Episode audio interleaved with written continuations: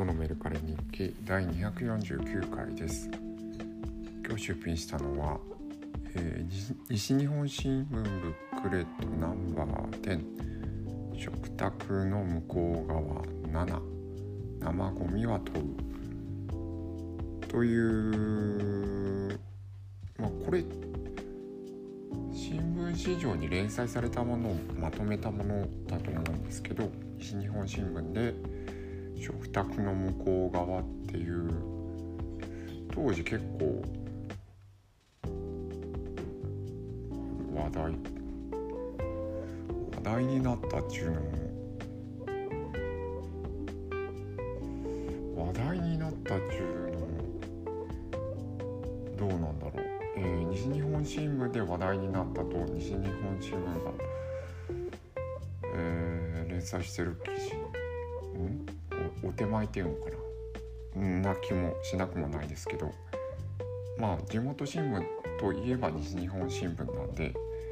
えー、とても影響力がある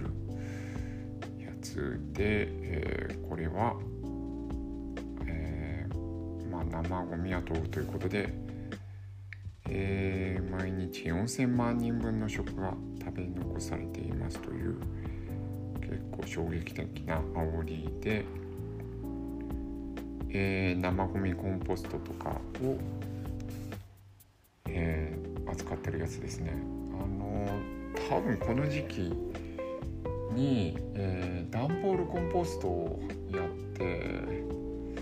今やめてるんですけど45年やったですねまあなんか毎日、えー、あれは何だピートモスという資材にヒートモスというのは、えー、確か。えー、っとケースなんだ藻類？えー、湿地に湿地に生えてる藻類とかを乾燥させたやつ。なんか輸入品らしいんですけどそのピートモスに米ぬかなんかを混ぜて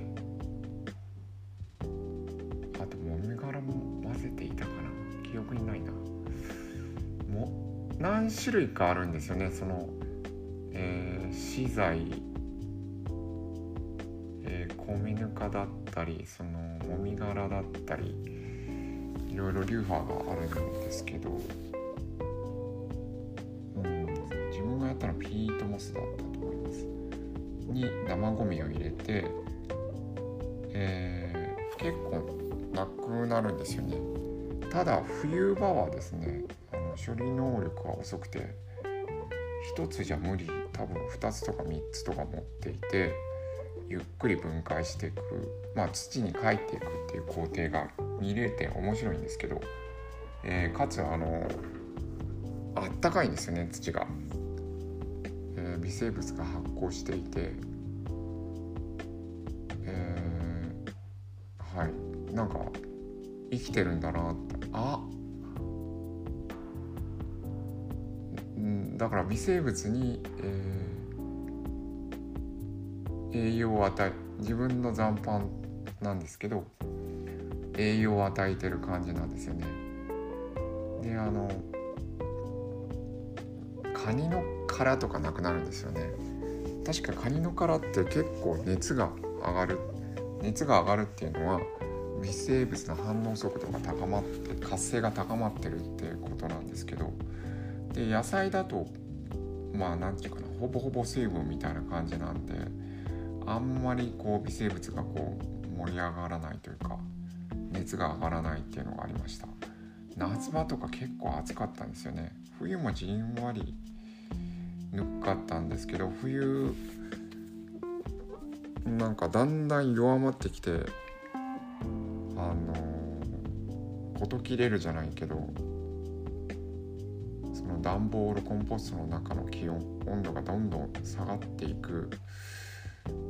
のをちょっと今思い出しました。だんだん弱ってきてるなって。で話は飛びますけどそのクソラジオっていうのをやってあのそれはノグソをしてることをポッドキャストで喋、えー、っているんですけどそれはあの自分のノグソが糞虫っていう虫たちに食べてもらうっていう、えー、ポッドキャストなんですけどその虫たちに自分のうんこを持っていく感覚と、えー、段ボールココンポストの中にあの食べ残しの残飯を持っていく感じちょっと今つながりました同じですね。えー、片や微生物に、えー、残飯というか食べ残しをあげているんだっていう感覚と自分のうんこを、えー、こう糞虫にセンチコガネという大変美しい虫なんですけど、うん、なんか今つながったな。はい、えーと本のこととまた離れてしまいましたが生ゴミは問うということでえー、西日本新聞のブックレットを400、